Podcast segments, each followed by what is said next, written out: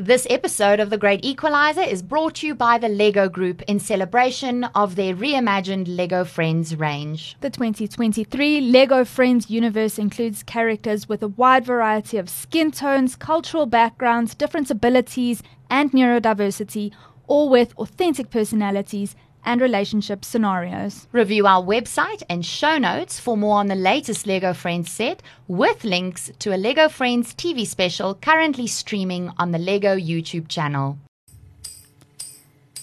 This is The Great Equalizer, a parenting podcast about the realities of being a mom Or dad in the 2020s. We are your hosts, Sam, and Charlene. and we believe we're all rocking the same kind of crazy. So let's get real, let's get honest, and let's have a laugh about the ups and downs of our current upside down. Hashtag no judgies. On this episode of The Great Equalizer, Sam does a thing. Charlene weathers a poo storm And we chat about the importance of building multicultural friendships in a multicultural country. with parents, author, and social worker Joey Dlamini. Hello and hello Hi. to ah. you. We have another in studio guest, and I'm liking this vibe, Charlene. I don't know about Yes, you. yes. Three's not a crowd. Three's not a crowd. No. We have the best chats. Hey, the, the more the merrier, I think. Ty, what do you reckon? The more the merrier. The more the merrier. Yes. Charlene, we are now we are in it. We Feb, it's February, Yeah. and in my books, February means the start of the new year. January is just like a, a trial run January is that like pancake that the first pancake of that the batch. flops. Yes, yes. Now we are Happy New Year. Can you say that? Can you? Can we? Can we say? I 100% think we can still say that. If your new year has gotten off to a good start or a bad start, we are wishing you a happy new year. Yes. And, Let's be happy. We have another year. and good luck yes. and Godspeed. May the fittest man or the strongest man win.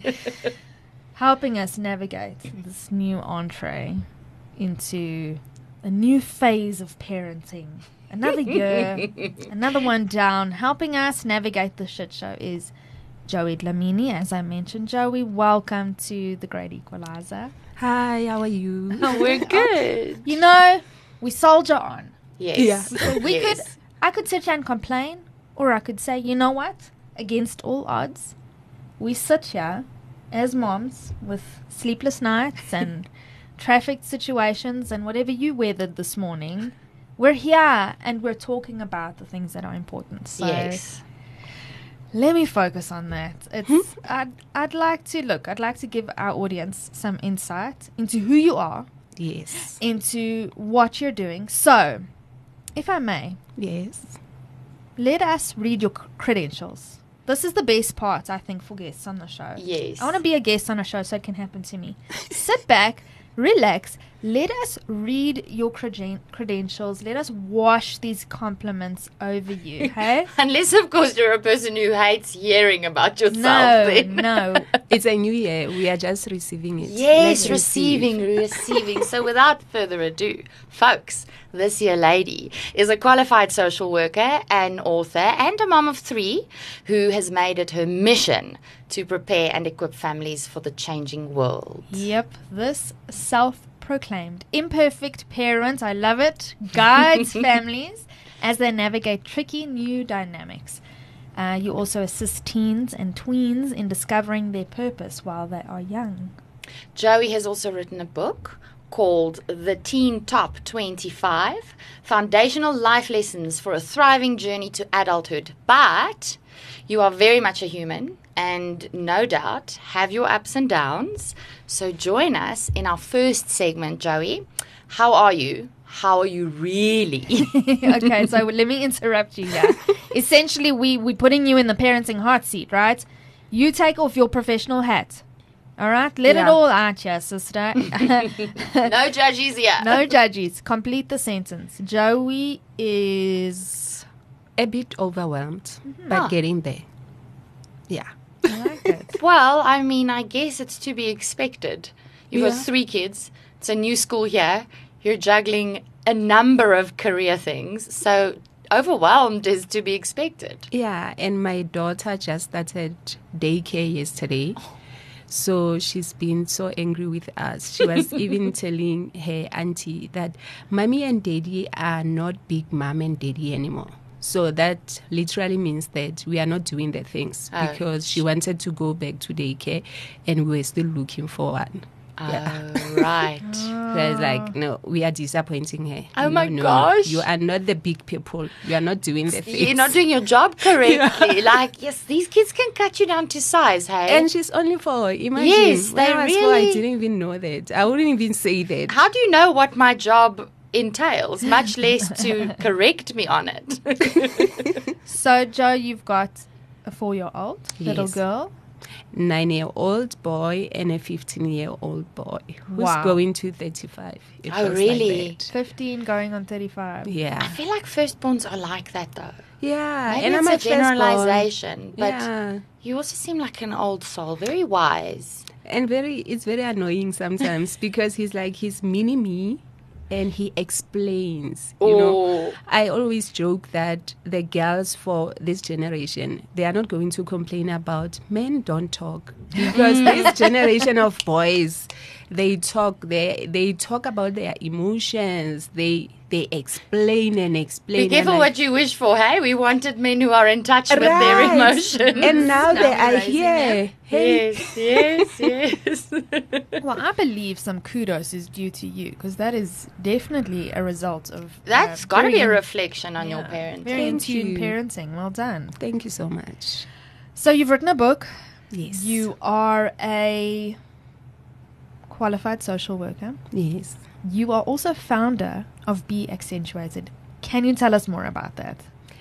uh, be accentuated it's my passion project so after i graduated with my social work degree i discovered and it's so shocking that there are no positions for social workers in south africa with all the social issues that we have And might I add, I think we are 60,000 social workers short in the system. Oh, but wow. for some yeah but there are graduates out there who are not employed like five or ten years later they are still struggling so i've got a nine to five where i'm working differently from what i went to school for which is fine. I always say that it is funding my passion projects mm-hmm. so it works. So i realized that i was either going to let my degree go to waste and continue complaining or i can use the skills that i have. And growing up i've always been that child who wanted to do different things. I was always organizing something and I remember that there was a time I said I wanted to be a social worker, but I did not have the resources when I went to school. So that's where Be Accentuated come from. A need for me to create a safe space for kids around Diepkloof and Soweto, where they can come, both girls and boys, where they can come and learn from each other and destroy some of the stereotypes and myths that are keeping them away from each other, that are making them compete instead of complementing one another. So mm.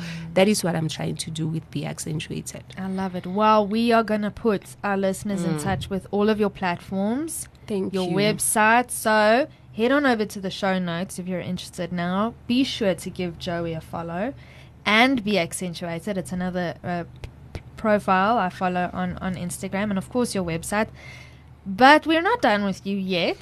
we are not done with you. Um, Charlene, you need to tell us how, how you are. You are weathering a poo storm.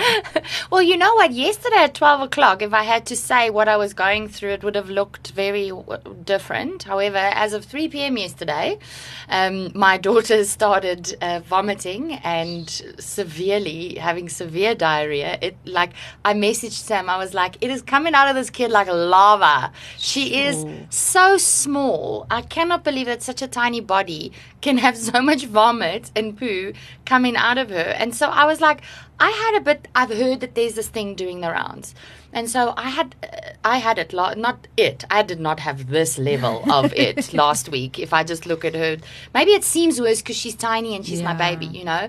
But I was like, I felt like proper sick last week with an unhappy stomach.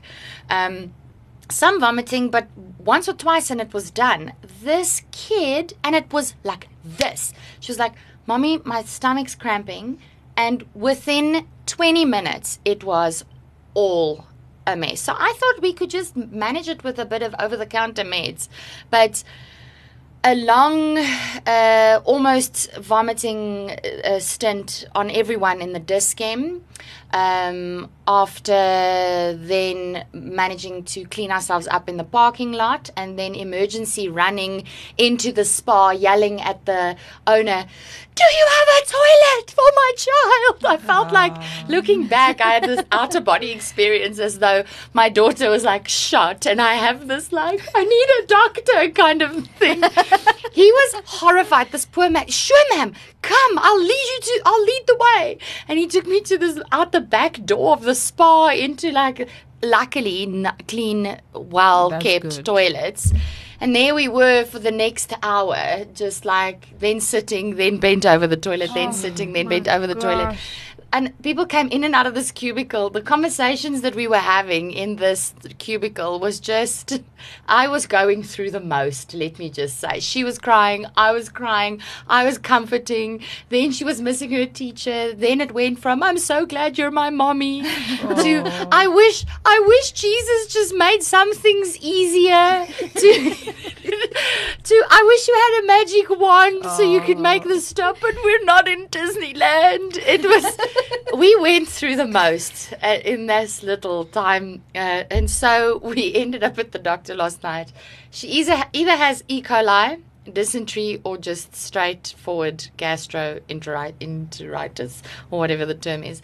They don't know. Of the worst kind. of the worst kind. And so I did not sleep last night. Um, she's at home. My husband cancelled all his appointments so I could be here today.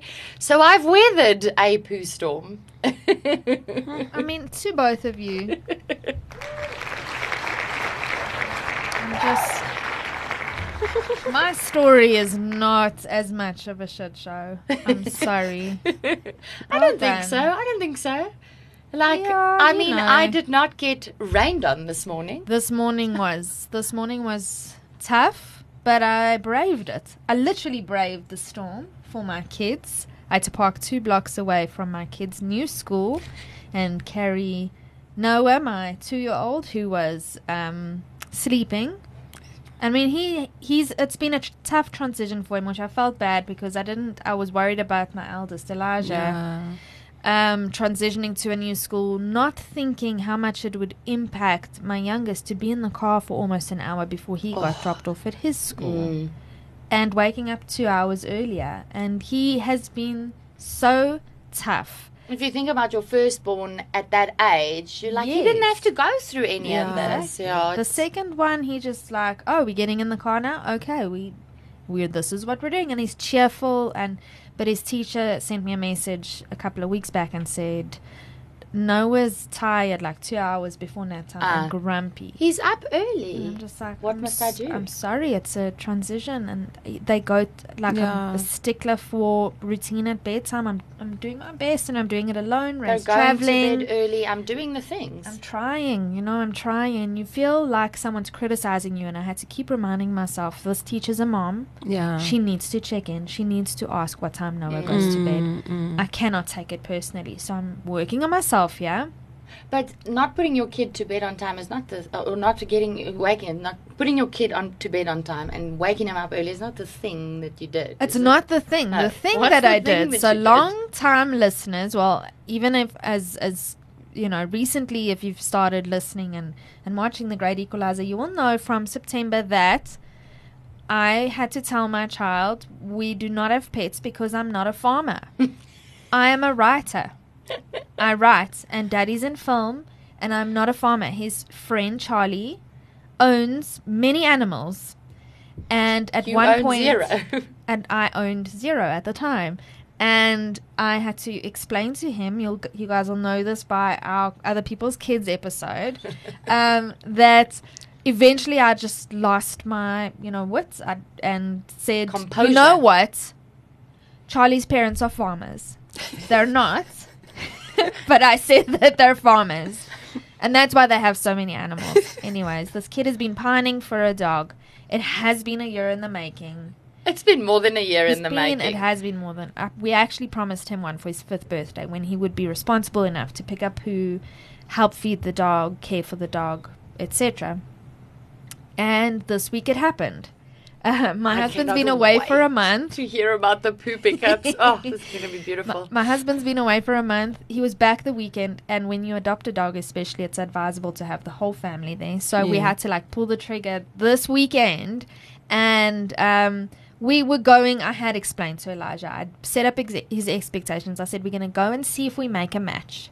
if we don't, This is a new yeah. member of our family, and we need to make the right choice. We Mm. cannot bring the wrong dog home. This dog will be heartbroken if we've got to take it back because It also it, needs to doesn't. choose us. Yeah, It needs to choose us exactly. Well, we matched with the dog that ticked all the boxes. So welcome Zara to Team TGE to the Herbs Guys, household. herbs. Hey, Zara. Our next photo shoot's got to include Um, Zara. it's it's gotta, yeah. gotta. so we got a dog. I did a thing, and you know, I, as hard as it's been, especially alone, to kind of make this transition a top additional transitions, I cannot deny the joy that it's brought my kids. Pets just bring a whole nother level of happy to your house. yeah. Um, and particularly Elijah, who's just, he really is a sweet and he's a kind, sensitive soul. I think he had a dog shaped hole in his heart that has now been filled. Oh, man. So, especially after this, it's been a month of school transitions where he's had to go to a different school, make new friends. Um, which, I mean, it's coming right, but, you know, it's slowly and it's not the close friends- friendships yet that he had at his other school. So, it's it's nice for him to have a a mate that he can offload on, you know, and and just be with when he gets Yeah. home, which I see is, is what's been happening. Also, so. he's quite an introvert as well. So making friends is not exactly. He's not the type of kid that'll be like, oh, I, I mean, he loves everyone. He's such a cool, kind kid. But he's quite. He keeps to himself, and I mean, that's that's sort of along the lines of what we'll be talking about today. Yeah. right, Sam. Exactly. Elijah's really slow to warm up, and um, so friendship has been a big theme in the house without me trying to make it overtly a thing in my home. Um, over the next three episodes, we will be talking about friendship in partnership with Lego South Africa, um, our sponsor for these three episodes, and we will be chatting about various aspects of friendship. Remember, what we say on this podcast can only be considered the gospel on planet Sam and Charlene, respectively. Our kids and husbands can be assholes and angels at the same time, and only we're allowed to say so. And lastly, by virtue of the fact that we are amazingly insightful and incredibly divine human beings, and a fucking delight to be honest, we reserve the right to change our minds and or contradict ourselves whenever we so choose. And we don't want to hear a damn thing about it. Hashtag no judgies. Charlene, yes. Friendship is a beautiful thing. But when you become a parent, it gets tricky, Mm. which is why Joey's here. there can be nothing more heartbreaking for me, or worrying, or scary than when your child has to navigate tricky friendship dynamics, relationship dynamics. I don't, but I don't want to discount how sweet it is when they make connections Yes. and the friendship hits just right. No, that I agree. Just this, like two weeks ago, I read a post by a mom on social media saying that her kid has made friends with a few kids, and the, her, their parents are clicky. So because they're a group of mom friends, her kid never gets invited to to the play dates. So I mean, there's so much more to than just your child simply meeting someone and they connect to that they connect to.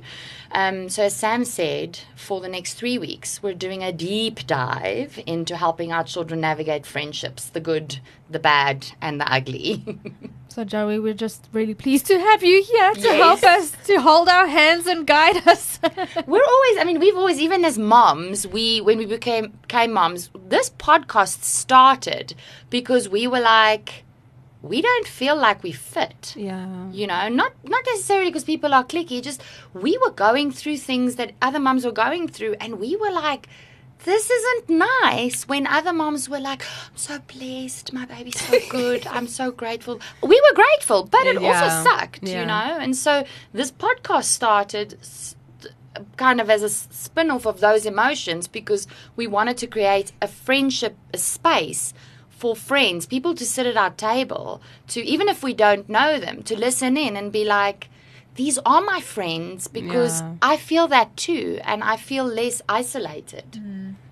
So, I mean, it's one thing when our kids are, are babies, right? Then we're dealing with those cliquey dynamics between moms, which is a whole other thing. Like the mommy wars, whether they truly exist or not, is a whole other thing to navigate. But it has to deal with friendships. And when you become a mom, it's infinitely more difficult to become a.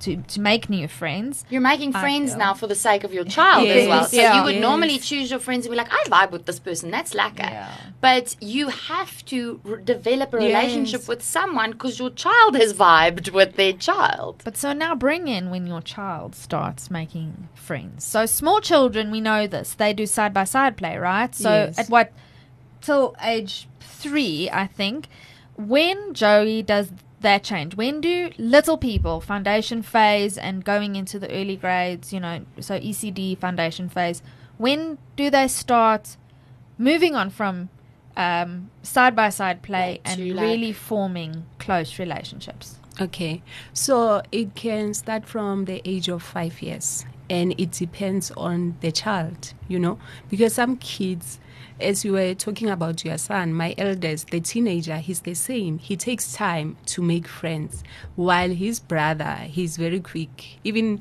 the sister, she'll be like, "Oh, mommy, I have a friend. She went to crèche yesterday. Already, she has friends." Mm. So from the age of five years going up, that's where the kids now feel a deeper need to have my friend, my special friend, the one I know their name.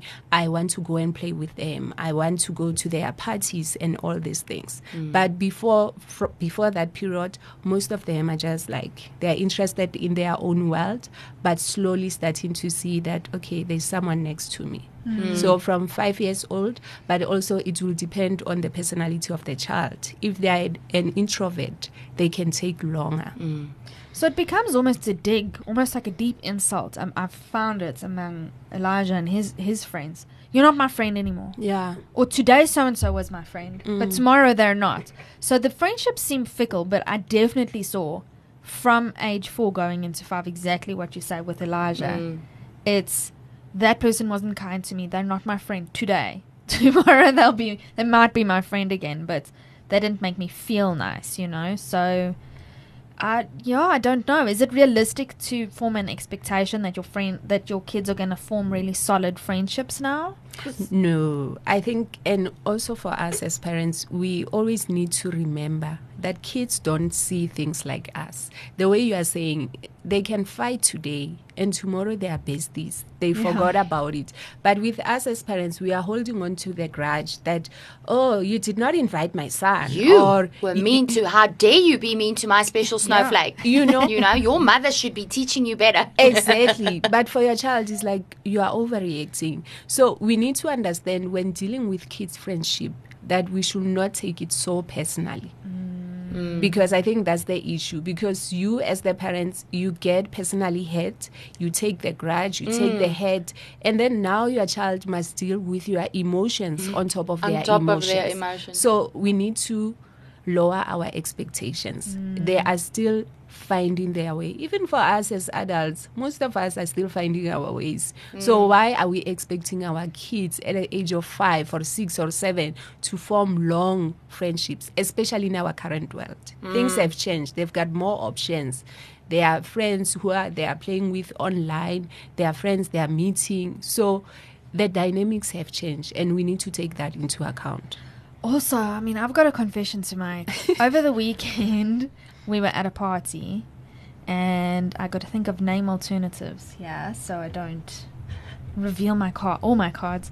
No, so I don't um, compromise somebody else's Who safety. hasn't consented to being discussed on a public forum? There's a little boy in Elijah's old, old school, so we were at a, a party of one of Elijah's really close friends from his previous school, and they were all, you know, Elijah only very recently got used to being on a jumping castle and rough and tumbling with the other boys. He would normally step away from that, and he was enjoying the rough and tumble. But there's one particular boy, let's call him Justin, who we know this. All the parents know it. The teachers know it. He struggled to really fit in.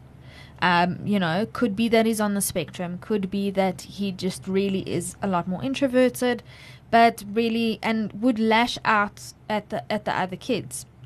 I don't know the full story because it really never impacted us as much as it perhaps did um, you know, the boy himself or some of the other kids. Also, there's hearsay amongst And parents. hearsay, you exactly. So, oh, you know, so and so. Child- no, no, no, no. Uh, what I'm, what I essentially what I'm trying to say is, Justin was never on my radar. Just another kid. He was just another kid, Elijah and I, and he were never really close. But he was at the party, and Elijah came running up to me, Sam, Sam, um, Justin is is doing this. Justin is is is lashing out and hitting me, and Justin. So I was just like, okay, and you know, maybe move away from him if he's doing that. And as we try as parents, like, I don't know Mm. what you want. I can't go and shout at another child. Or another child. and his mom is watching him, so I don't know It's not what my you want me to jurisdiction. do. Yes. Yeah.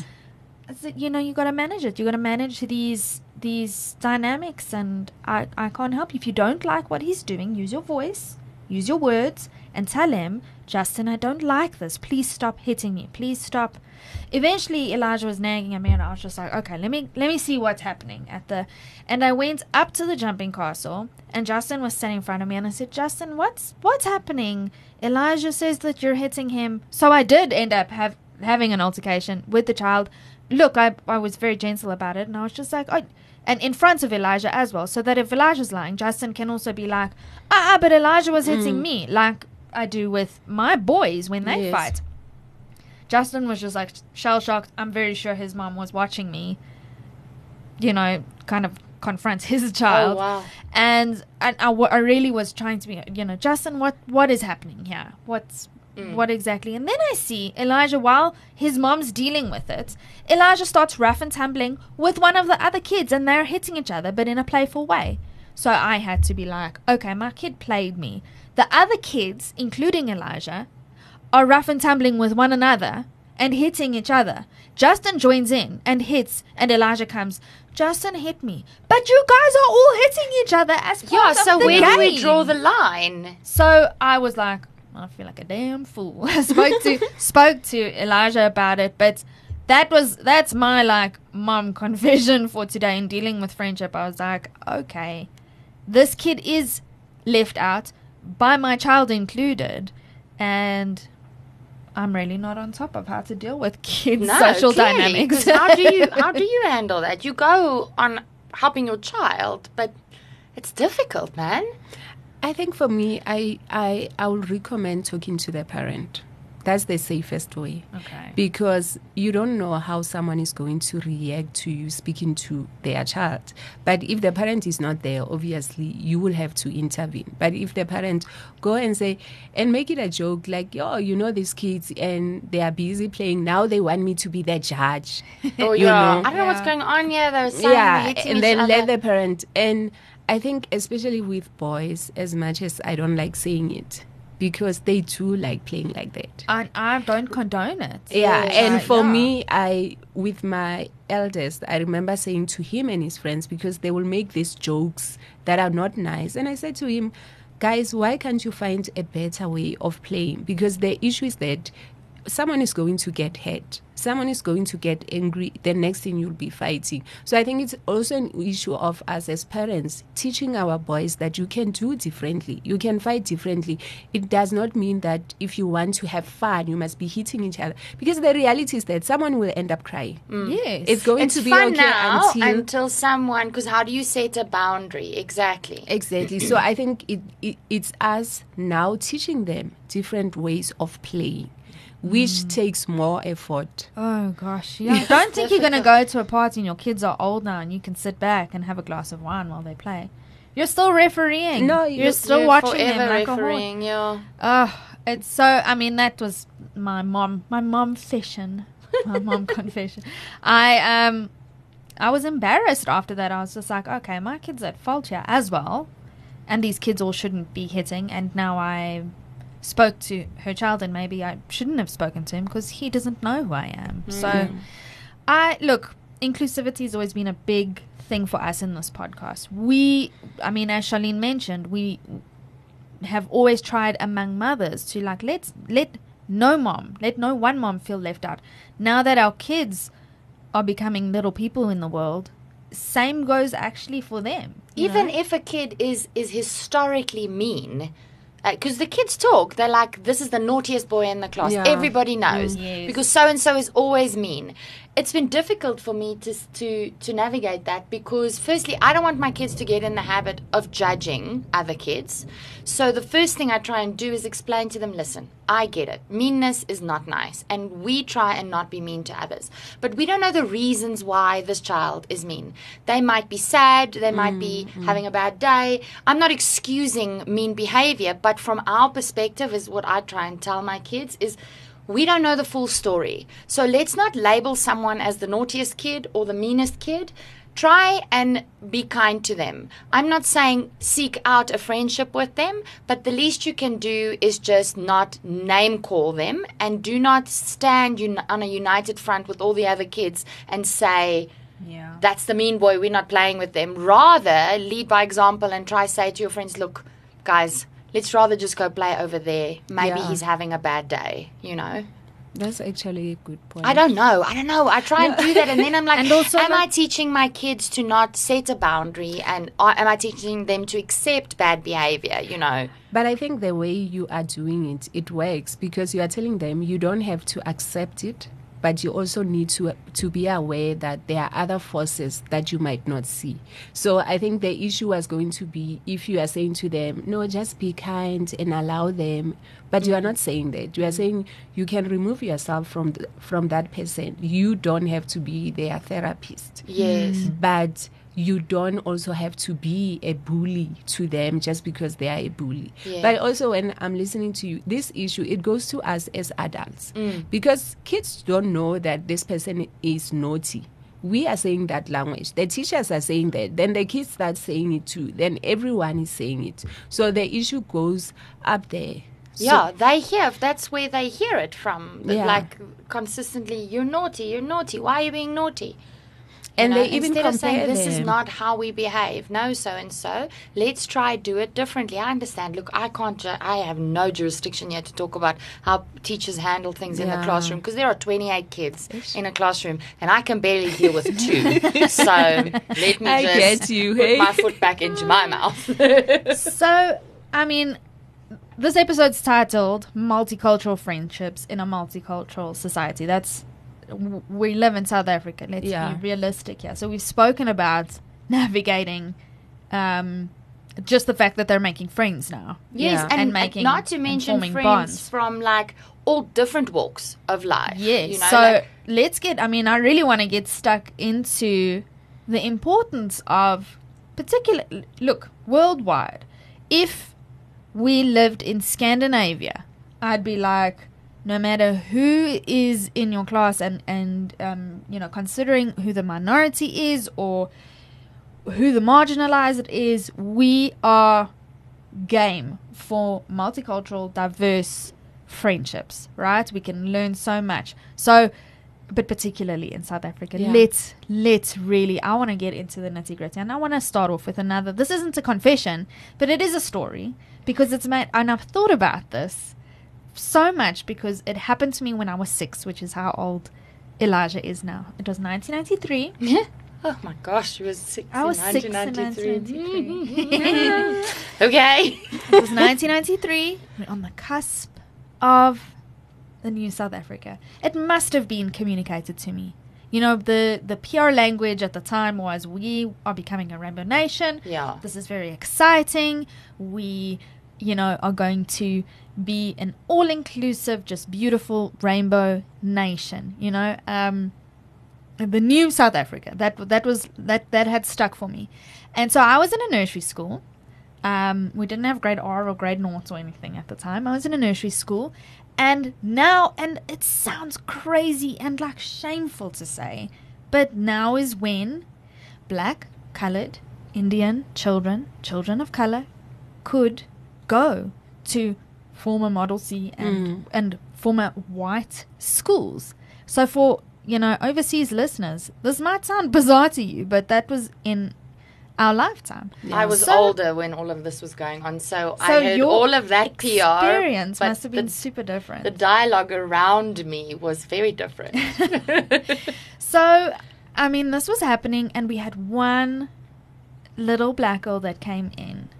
Um, the only black child in the school. Her name was Nyasha, and I Can make you imagine what that kid I'm thinking must about have Can you imagine? like? Yeah. I'm like, Sure. oh my god. Can you imagine? So it was a, it was really a seminal moment for me, just in terms of making friends and in terms of who I am. And it's really not a bragging kind of savior saviorist point of view. So I hope it doesn't come across that way. But it must have been communicated to me that we in the the New South Africa, and I had a a particular friend, uh, Charmaine, and she said, "Well, I'm not playing with you if Nyasha plays with you."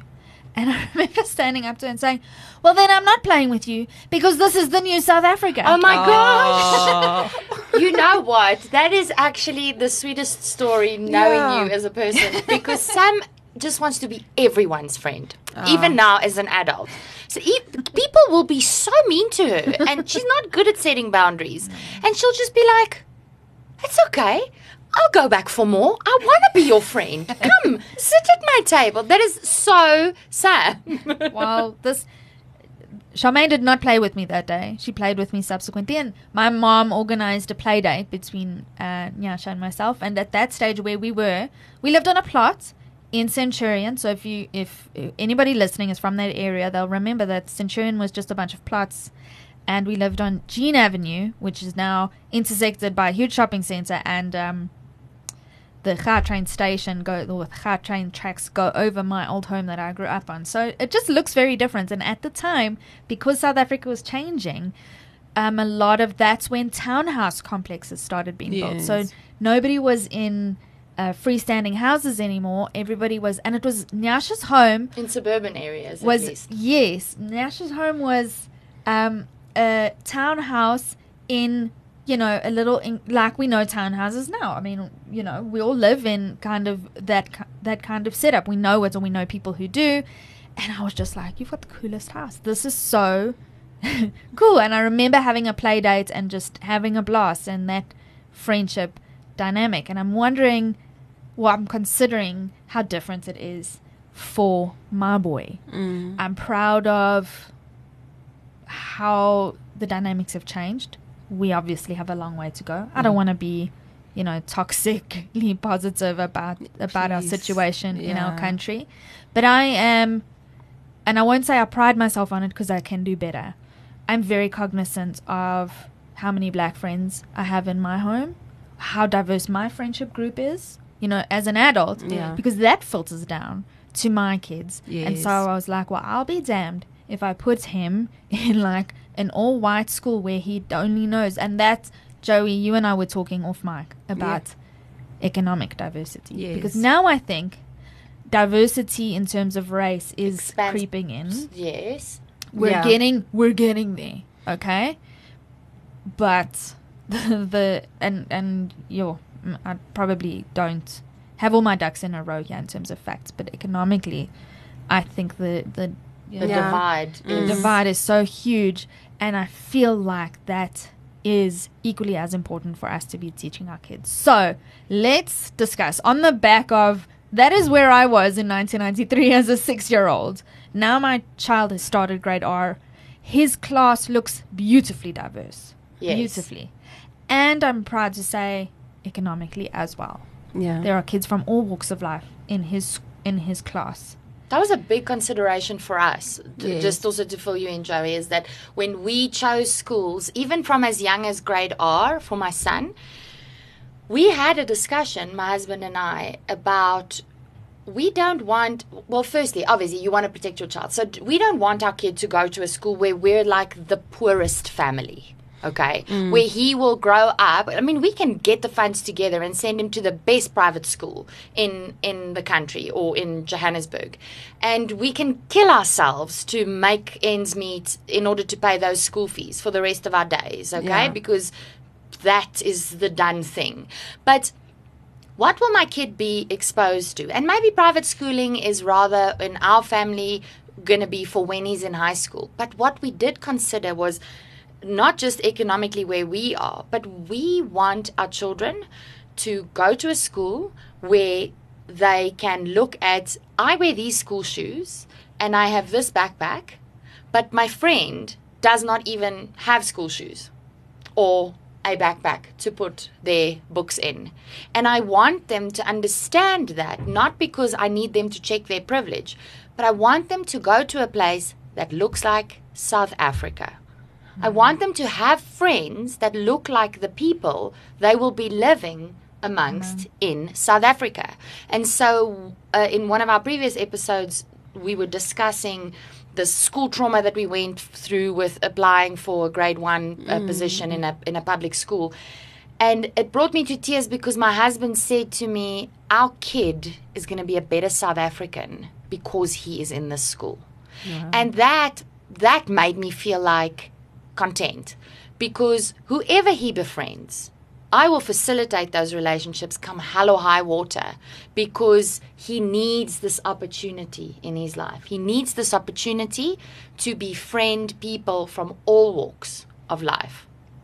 So I think with this one, I need to share my personal experience. And I think it's so interesting, you know, because I'm looking at the things you are considering. And Oh, the yes. things that I am consider- considering when I'm looking for a school.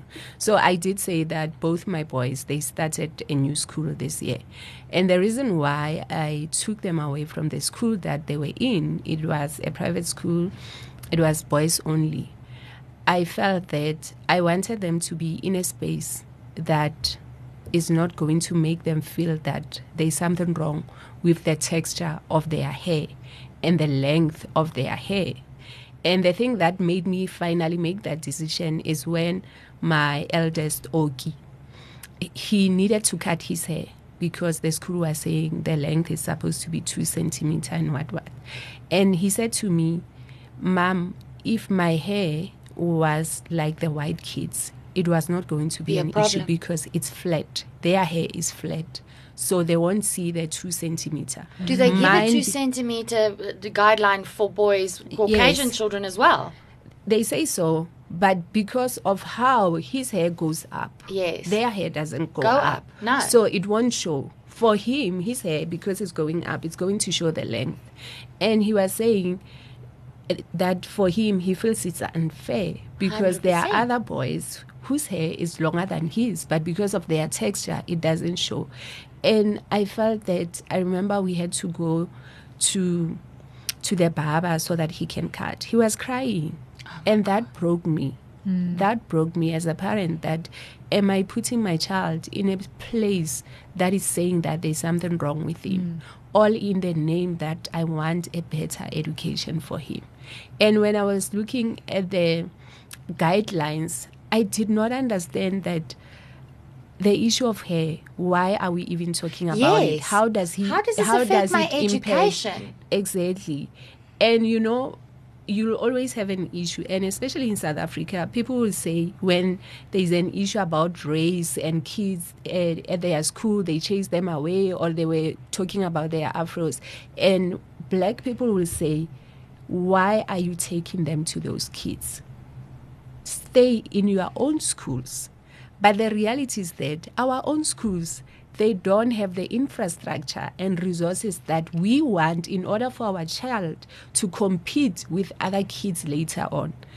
And I also have an issue with that mentality that stay in your own schools. and they and our schools. Like, what has become of that quote unquote rainbow nation? I do feel though that there's a big responsibility on the the schools that have infrastructure to be more open Yes. and Come and on. i- i- empower themselves to understand Yeah. the differences and and on that note I I I can't relate because I have straight white person hair. yeah. But my heart, I felt a dagger in my heart when we went to my daughter's grade one first parents' meeting and I told Sam the story.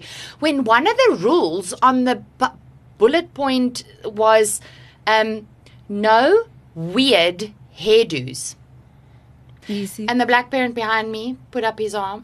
She, the, the teacher said it, and I was like, "This, this is not happening."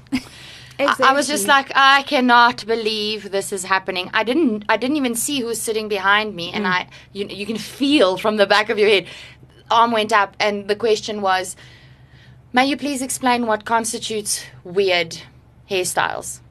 And I was just like, "Good for you," and let me watch this teacher squirm. Let me watch. Exactly. And the problem is that, you know, because you end up feeling like I don't want to keep on fighting.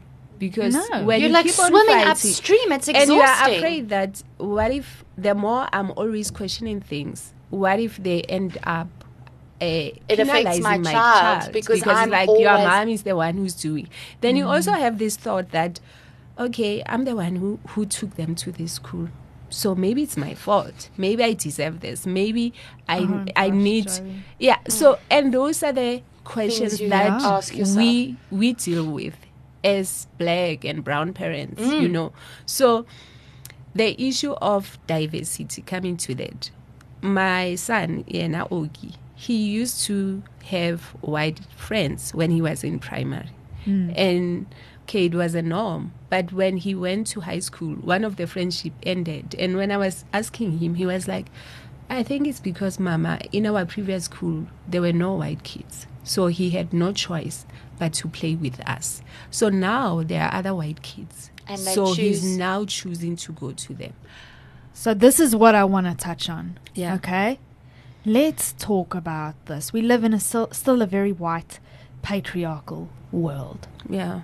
where some things are seen as good and some things are seen as bad. Let I'm gonna call a, a mm. spade a spade. Yeah, like it's that's what is seen as right and proper and what is seen as less than, which we are trying to flip the script on this mm, mm. desperately, and we need to be aware of it. Will children invariably stick to people who they know and are quote unquote comfortable with? And how is that a reflection on us as parents? So or I- identify with. They they feel like, oh, this person's like me, Yeah. so I will. So I commented on on my friendship group that lacks diversity. In you know, to in my esteem, I I need more. I need to naturally and positively integrate more um, friendships with people of color. You know, Mm. um, and that's on me as a parent. So I, I see that my kid sees that. So I'm and I haven't pushed the issue but I'm wondering if that impacts on our children, depending on their age, obviously. I'm wondering if that impacts on our children in terms of who are they comfortable making friends with. Mm. Yeah. Okay, all mommy's friends look like this, and so I must also.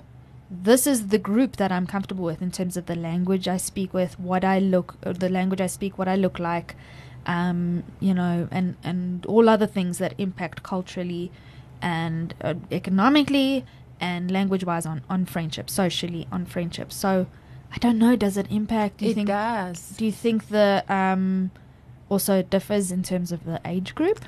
it when especially from when they are little obviously our kids are imitating us. Hmm. They do what we are doing not what we are saying.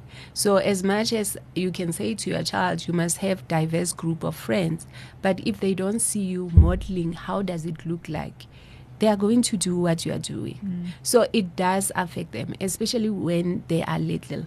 But the challenge with teenagers is that when they grow, depending on the areas and the places that they are going to, if they don't give them an opportunity to meet with diverse people, they are going to stick to, To what, what they, know. know, they are a going comfortable to stick. And it's comfortable because the reality is that approaching someone who's very different from you. It's not easy. I'm just going to share with Instagram.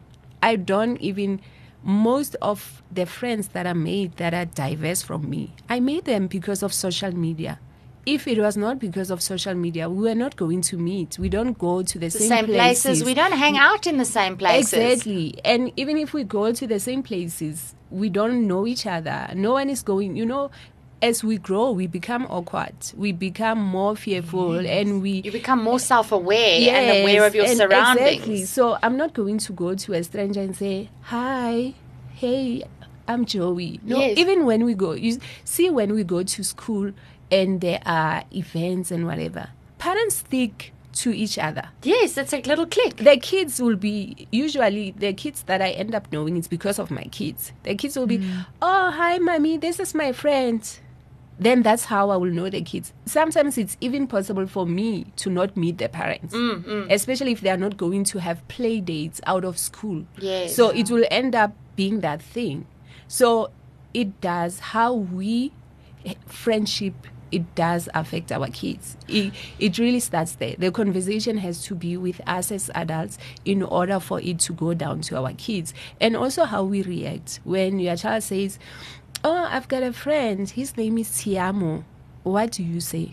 How are you reacting? Do you show interest? Do you get excited about it? And are you interested in knowing who's Tiamo? Where is his parents? And what what? Your your kids see that. Mm. They can see that, okay, when I say to my mom, my friend is Tiamo and my friend is Daniel, the mm-hmm. reaction is different.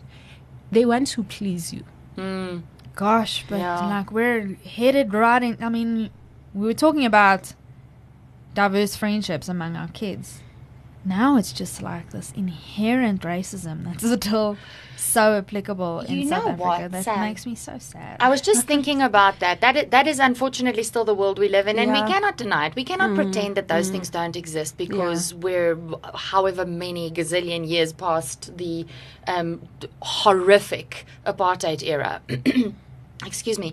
But diversity in friendships, in the sense of yes, race, economics, is a thing. But think about, for example, our children are in um, uh, schools where they are ne- not necessarily children with special needs. So they're not exposed to befriending someone in a wheelchair.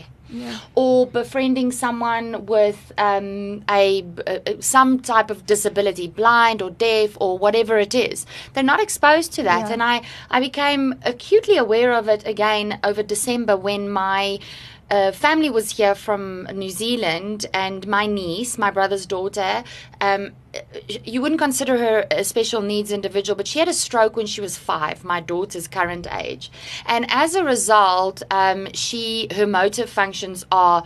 Um, Uh, uh, slightly debilitated. She doesn't walk like a, a, a person would. Her foot doesn't do Oh, what yeah, it should. person, Yeah, yes, able-bodied person. So she's not by any sense disabled. She can drive a car. She can do. She battles with running a little bit, and so because the foot is almost like a mm, lazy mm. foot, and so when she was little, um, five or six years old, in this country, they wouldn't allow her into a general public school or private school for that matter because the teachers were classifying her as a, a, a d- disabled child or a special needs individual. And so she would have to go to a school that specializes in special needs. Even though she does not have cerebral palsy or anything, or a learning disability or anything, her one foot, it's like having a lazy eye. She's got Yeah. like a lazy foot almost, you know? And my daughter was like, what why is she like that is she does she need to wear nappies is she because i don't know if in my daughter's mind when you don't walk like i walk you have a disability and therefore the rest of your body also doesn't work like it so we had lots of conversations around that and i just realized that their exposure to this kind of thing is limited Very. I don't have friends with with um, children that have disabilities, and they're not very exposed to that kind of thing. We diversity in terms of race and economic diversity. My kids are exposed to that in school, at home. We're checking the boxes there. They're getting the information they need. But by the same token, diversity in your group of friends to that nature is important. And where do they get exposure? With, uh, without be like, hey, hey, your child's in a wheelchair. Will you be my friend? kind of thing. I mean, that's insensitive as well. No, and just talking about that, I've been talking to a few people about the issue of disability and how, especially for me growing up, it was hidden. It wasn't a conversation that we are supposed to have. becomes a point of shame. Exactly. So even when kids realize that someone is different, we will want to act as if they don't see it. Yes. You know? Let, us not talk about it. No, Yeah. no, no. Don't make a fuss. Don't stare. Don't. Yes. Exactly. Because it's rude to because stare. we don't want to have those conversations. And someone was actually saying that it's worse when you don't ask me. I know that I look mm. different. I know that when you see me, it's it's not something that you see every day. So please ask me. Come and ask me what is happening, what happened to you, what's going on. I will inform you, I will educate you. Mm-hmm. But a lot of us, we are uncomfortable with it because it's something that we were not taught growing up. Mm-hmm. And kids, you know how they are. They'll be like, why is this man acting like this? Why is it? n-" But Yeah. what do we do? Our first instinct, Shh, shh, shh. Yes. Come, come. Let's go. Get your Yes. child away from the person. I've had to train myself to be like, go ask the uncle. Yes. exactly. Go ask the uncle. Okay, let me ask him.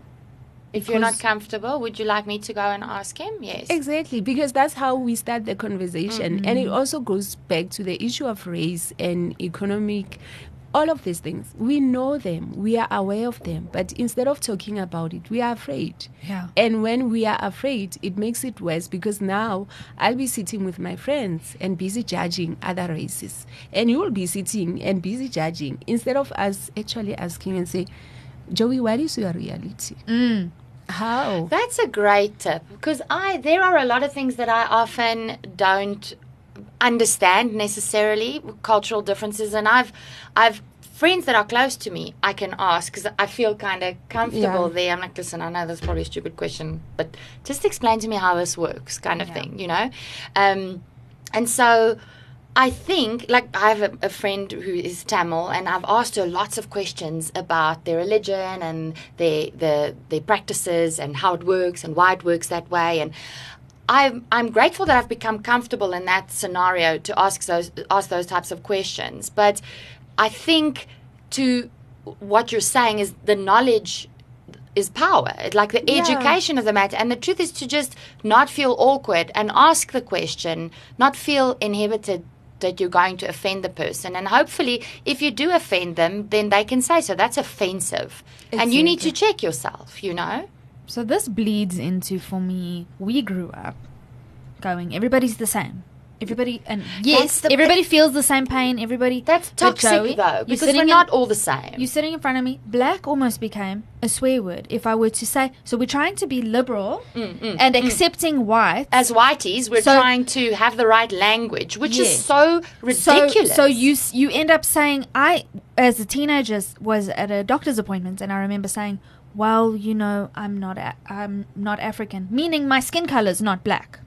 Okay, and um, the doctor said, "Were you born in South Africa?" And I was like, "Yeah." She said, "You're then you're African. You are African." And I was like, "Damn straight, I'm African." So what was that mindset? I couldn't say, well, I'm not black, because then the presumption in my sphere was that the doctor would think I was racist, which is not the case at all. So you sitting in front of me, Joe, you are a black woman, proudly. Okay? Yes. I'm a white woman. That is our reality. Now, what are we expecting? And what were we expected as kids? Not to admit that that person looks different to you. So, uh, in very recent years, we came across this notion of that Rainbow Nation that I spoke about being a PR stint that maybe didn't serve us as South Africans. yes, yes. Um, where, where we were all seen to be under one one nation under God. Okay, now I'm moving into the the United Open States. up a whole new can of worms. But like one nation and under this Rainbow Nation and everything's cool and d- don't mention don't men- just don't talk about Yeah, race. like we're, just- talking about, like you would treat someone with a disability. No, no, no. Don't Just point. Don't, don't- stare. Just we don't talk about it. This is this is what we say So now. for 25 years, we Yeah. haven't been talking about the color of our skin, and and when our kids now we started raising a new generation of kids. Now we're like, no, kids do see color. So Yes. so in terms of making multicultural friendships, how would you tackle that? Kid, yes, okay, let's talk about your friend. this nonsense Xiaomo. of my kid don't see my we and, don't and, see and color. parents they they really love it and i feel it's because of what you're saying the issue of the rainbow nation and people are so afraid to admit that we were wrong it is Yeah. not really and that is why we will always have incidents of racism because we never took the time to acknowledge that this is what happened and how do I feel about it? How do I feel about the new South Africa? Am I really okay with it? People are pretending that they are okay with it, but deep down they are not. Mm. And because they have not really worked on themselves, that is why when they get an opportunity and they get angry, their true, their real feelings get Come the out. surface. Then after what happens, when it happens, we will talk about it for a week. After we go back, we continue. The real issue is that we need to go back and be honest Mm, with ourselves. with ourselves. It's hard to look in the mirror. because there are other issues that, as a for white people, are you supposed to apologize forever? Someone will say, "But I was not there. It was my parents. It was my grandparents."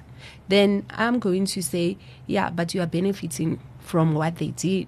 So we need to have those tough conversations where like, I don't know what to do. Even admitting that I really do not know what to do. I want to be an ally, but I don't know where to start. But saying that you do not see color, it's a problem. That is not because you have Because to see me. You have you- to see my color. Yes. It's who I am. unless you cannot see, unless you have a seeing disability, as in I am physically blind Exactly. and I read with braille, you have to be able to see color. and This- our kids talk about kids it. see it. My- because they do say that. My daughter "Oh, talks about the brown kids. There's uh, no, not the brown kids. She talks about, um, mommy, you know that girl with the, um, I don't remember her name. She's she's one of the ones with dark skin. And and you know, for us, especially if you have not done the inner work, you get triggered. When your child mentions color, you get triggered that it's like, no, you are wrong. You can't say that. But they are not wrong. They are supposed to say She's Fact observing fact, it like right? she observes. Oh, the sky is blue today, and that is how children view things. They see things at face value. So we need to talk to, to them. Like even the issue of economically, how are other people living? Yeah. Because the reality is that there are certain, what I was saying about the school, there are certain considerations, there are certain things that are affecting me because I'm black, and they're affecting my child because he's black. You know, the issue of if your child is going to be a friend with my child, are you going to allow him to come and visit my child? I was just gonna ask Or are we supposed to always come to the suburbs? How do play? Yeah, because how are you making play dates work in your family? My son has made an, a, a new friend in his new school. In fact, he has he is one of very few white children in the foundation phase of the school, and so he has chosen interestingly enough, to not gravitate towards the few other white children that are there. He came from a school that was predominantly Caucasian. There was there was a mix, but the percentages was heavily swayed towards white children. And so it's an it's a it's a, a, a dual medium school, and so it was founded as an Afrikaans school, which explains exactly why it is looking the way it is in terms of um, racial and cultural diversity. And so he is in this new school now, and his best friend, as he calls him, Nati.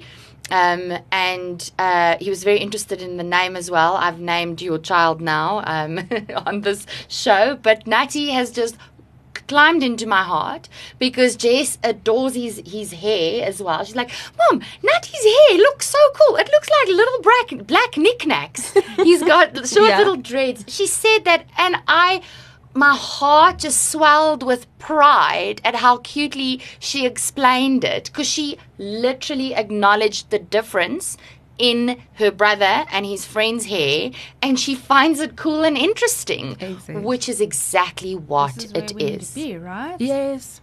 Doesn't it still feel a little bit like are we allowed to say that? Let's Oh, check ourselves. And I wanted to say about Natty uh, um, uh, has asked for a play date. And so I said, Natty, please ask your mom to message me. We've got each other's Yeah, numbers. I said, please ask your mom to message me. And so she hasn't messaged me yet because she is seven months pregnant and she's on bed rest. And I'm assuming she's like, how am I going to make a play date work with a baby on the way? And I live in Dobsonville. Like I can't, I can't drive. How am I going to make this commute work?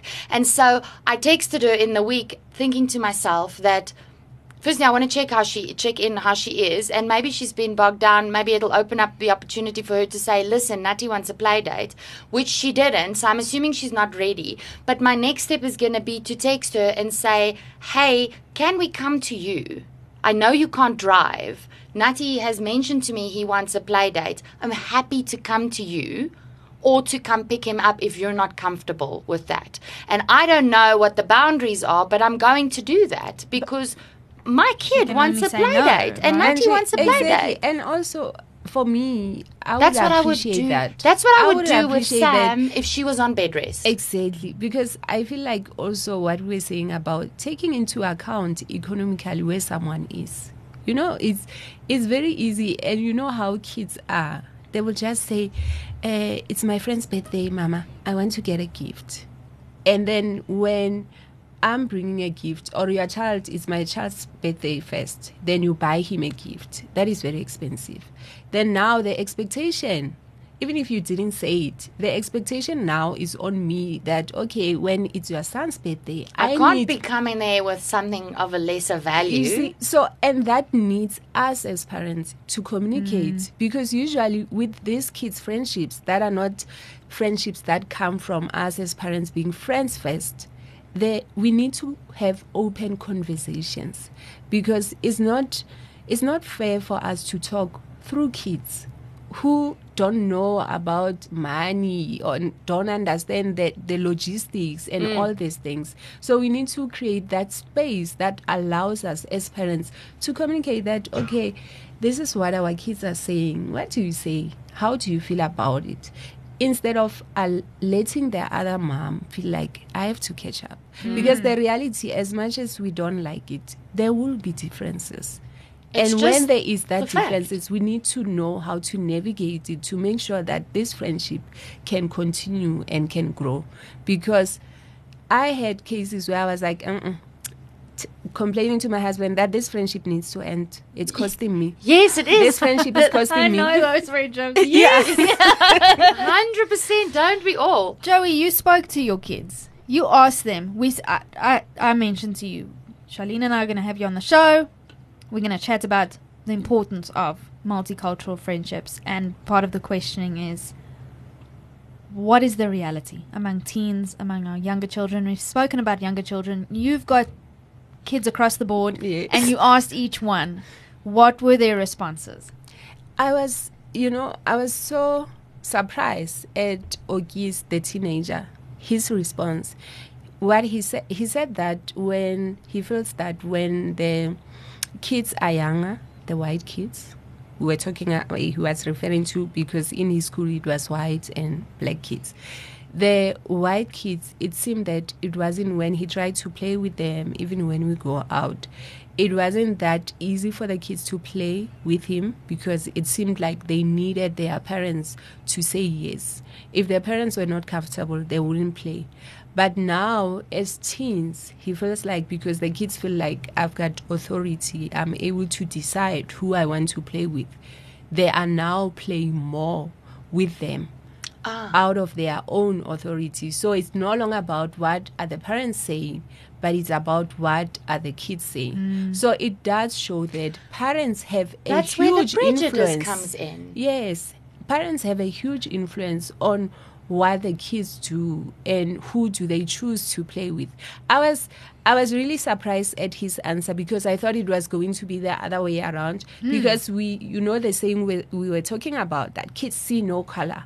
So you assume that when they are younger, that's where they will play with everyone, and when they are older, because now they've got all these beliefs, that's where they'll be like, no, Yes, the I'm prejudice and the to- language Yeah, but he was saying, and which makes sense because teenagers, especially these ones now, the 2000, Yeah, they are wow. doing their The own. woke generation. Yes. gonna say that we're millennials and then there's Gen Z. What is this generation of people Ah, called? they are I doing, lose no, X, they're doing I- their own thing. I like they are not. They are shaking things. They are asking the hard conversation. Like the hard que- Question. I I love like it too. I love it too because for us we were so safe. We didn't want to mm, ruffle feathers. want to Even step now, But Even where has now, that yeah. brought us? That is the exact thing we've discussed. The mm. not talking about things led to lack of education. Yes. Leads to inhibition and awkwardness and not growing. Exactly. What about your nine-year-old? What did he say? So he's got his best friend is white. Like he loves, love, loves him. And funny enough, Tiamo is very sweet and very gentle. His tears are here. I always say that uh, uh, we can't be because you will give him feedback and you are now shouting and already. It- it- it no, I'm not crying. I'm not crying. Hits me in the feels, mom. yeah. So at first, when he started school, the teacher was saying that, oh, he's struggling to make friends, but you know what? With this age, he'll, he will eventually, he just needs one friend. So he has this friend, and they've been the best. When they separated, when they went to different grades, and they were crying. When they meet each other, the way they get excited, they're hugging each other. Mm. So he was saying to me that, no, mom, you know, for me, my friend is just he's kind mom he's nice. And i asked him because the friend has a brother. So i'm like so how is the brother? I don't know mom i don't i don't talk to him. He's like hi hi. Then i go with my friend and we play. So like okay. Because me i agree we talk as parents. So me and my husband we were talking about the brother. That he doesn't really greet people it's like he's not friendly He's like- Standoffish kind of. yeah, you know, and he's young. Maybe he's like 12 or 13. But then the young one, he's with Tiamo. They are affectionate. And it was such an issue for me that do we allow him to be friends with this one or do we stop because how the brother looks or. It, Because you're, like, you're, it's you're, you're thinking like, what what is the household like? What are the if this kid doesn't have manners to at least say hello or greet? What are the parents? What else is happening? Yes, You see, yes. and the mom is very like she's very nice. She will send messages. Can we please meet and see more and what what? Yeah, friendships are complicated. It's hard, Kids' friendships yo, are yo, complicated. yo, yo. So okay, I'm gonna round off this discussion, but I think there's been there's we've had plenty food for thought. Yeah, and, there's a and lot, We're gonna yeah, we're gonna keep chatting here, but uh, so our sponsor Lego Group um, conducted new research. Um, the about friendship and how kids see friendship, which we'll be discussing over the course of the, the next three episodes. But uh, I want to focus on one, and that's nine in ten kids. So ninety three percent of kids believe that it's good to have friends who can teach you different things. Oh wow! So that's it's obvious, guys, right? And then and ninety four percent of kids surveyed said that their friends make them happy. So friendships are a seminal part of humanity, mm. but of mm. growing up especially. And it's about that. It's about a feeling. It's about a feeling. So what I want to spitball some of the obvious things that we haven't stated because we're assuming a lot of things here. Why is it important for our kids to have multicultural friendships? I want to tell a story about Natty once again. Uh, Joshua said to us just last week on the drive home, he was discussing with his dad, just being introspective as he as he can be. He's like out of the blue, says, Dad, you know what? Do you know why I'm happier at this school? Nobody asked him whether he was happier or whether it's better or anything. His dad said, uh, Tell me. I want to know. He said, Because everyone is more like me. So Red was like, in what way are they more like you? Because if I look at you, my boy, you are very different to your friends in the school. Then this is this is our Yeah. our text, our subtext or pretext or whatever you call it in our minds. And he says, I don't know, they're just they're kind. Oh, And I was like, yeah, they make him feel comfortable because there's kindness. He he feels welcome because the feeling he gets is what makes him feel good that's so amongst his friends. And I was like, firstly, yay, my kid is great. Secondly, thank God for these boys that he has befriended, Nati Yeah. and Kosanati, and you know. I'm just I'm grateful for them because they're wholesome people and I cannot have wished for better for my boy, you know. I love that. that is so beautiful. Hey. So John. Yeah. So, besides teaching them teamwork, because the reality is that when they go out there, they are going to meet diverse people in the workspace. You don't even choose. So, from having multicultural friends, you start learning how to even do conflict resolution because you are mm. different. Your mm. worldview is different. Your daily realities is different. Your frame of reference is different, Exactly. and I can't necessarily relate to yours because I've never lived it. Exactly. So it also teaches them to be kind to other people. That I don't really have to understand what you're going through, but I can be there. I can be able to support you, to be open minded. We definitely need that. For them to be open minded, for for them to be leaders. I love this one. And sometimes we don't think about that because now having to manage all these different experiences, it takes leadership it takes leadership abilities you know? Mm. Having to understand to be in your world and come to this person's world and come back and still be yourself and still be able and not be threatened by why are you like this? and understanding. So i will encourage parents to really consider it. If you are afraid do it for your child you know and also check what are you really afraid of is it mm. really true or these were lies that you were told as you were growing up and i These think core beliefs that are they are they truths? exactly Yeah, just because that's what has been your reality for the longest time.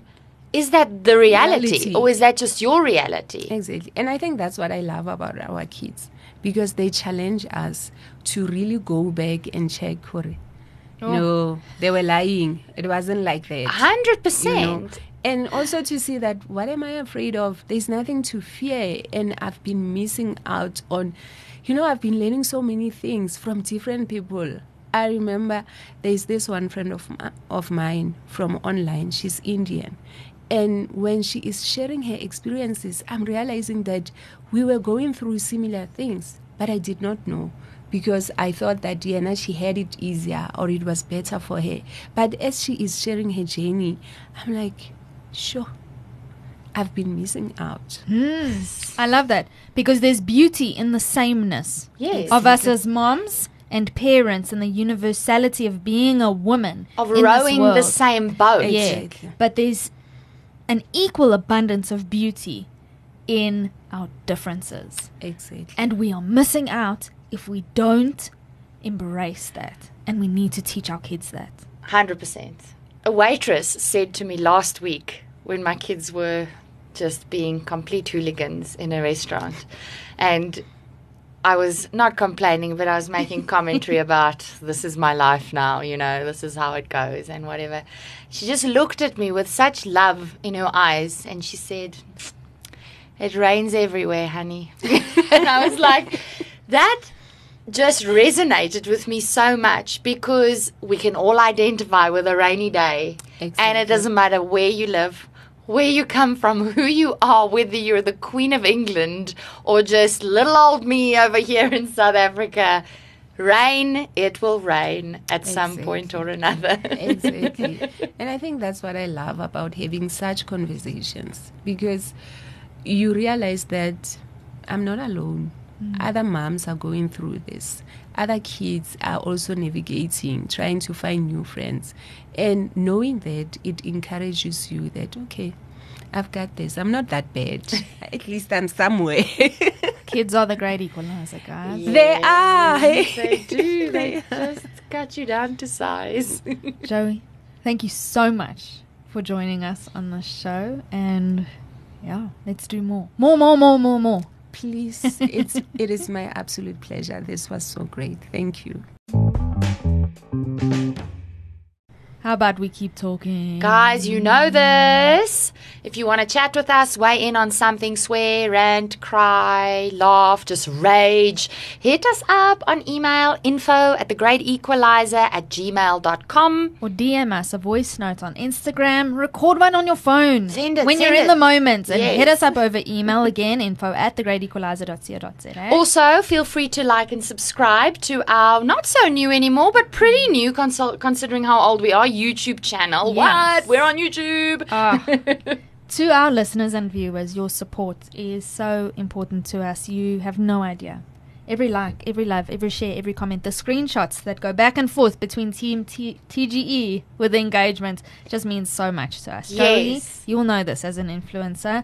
You like that engagement because it means that you're hitting a spot. Yes. Yes, the game, yes. that's it goal. might be a virtual engagement, but it is connection Mm. still. So please don't forget to review us on Apple Podcasts as well, or rate us on Facebook. With uh, whatever your poison is, you can find us there, and you can leave us a loving review. Please review us, um, except for on TikTok because we're not that woke yet. Oh no, are you on TikTok, Joey? I'm on TikTok. oh wow! No, but it was by accident. Actually, I I was doing TikTok. I was just sharing. I wanted to share places we go to, you know, because sometimes people want to travel, but you always feel like it's so expensive.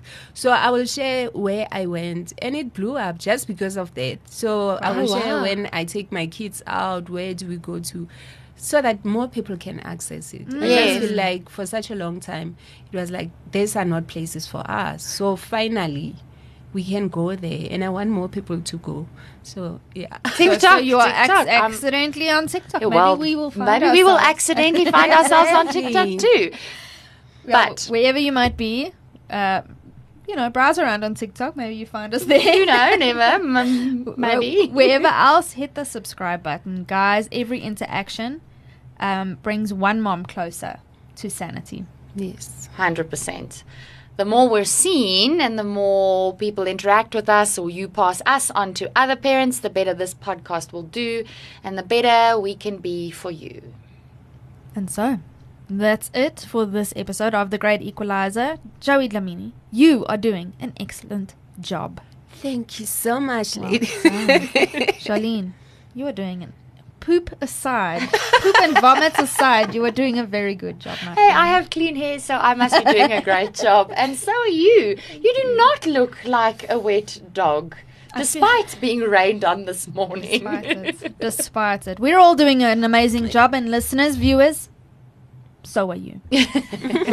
Until next time, Keep your mom game strong.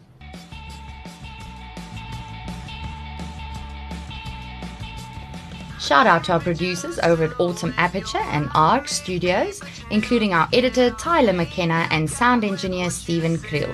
Please review our show notes for more on today's topic and expert guest.